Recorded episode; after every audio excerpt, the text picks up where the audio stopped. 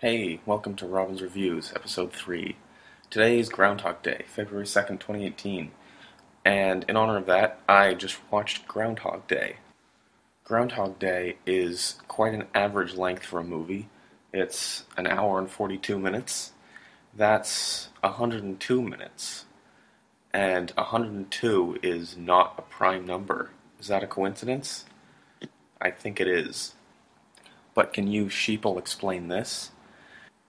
The prime factors of 102 are 2, 3, and 17. And if you divide out by the 3, you get 34.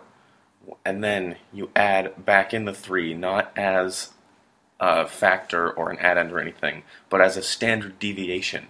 Then you get 34 plus or minus 3, and that range contains 35. It has a 66.6% chance of being closer to the average than 35. I think that confirms the Illuminati. See, you can do anything with math. And I think I can even use this to figure out where Harold Ramis' headquarters are for the Illuminati, because the American numbered highway system increases in numbers from east to west, the north-south highways, that is, and it starts on the East Coast with Highway 1, the numbers go up one by one as you go west, and then it ends with 101 on the West Coast.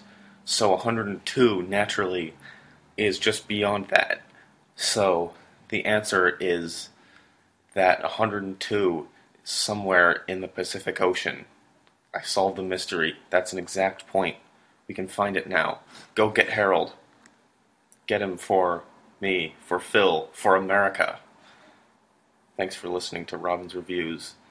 Join me next time when I'll talk about the reasons why the man doesn't want you to know that Elvis Presley is still alive, or so they want you to think.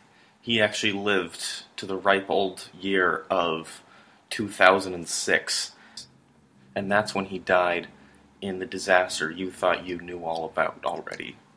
Join me next time for details.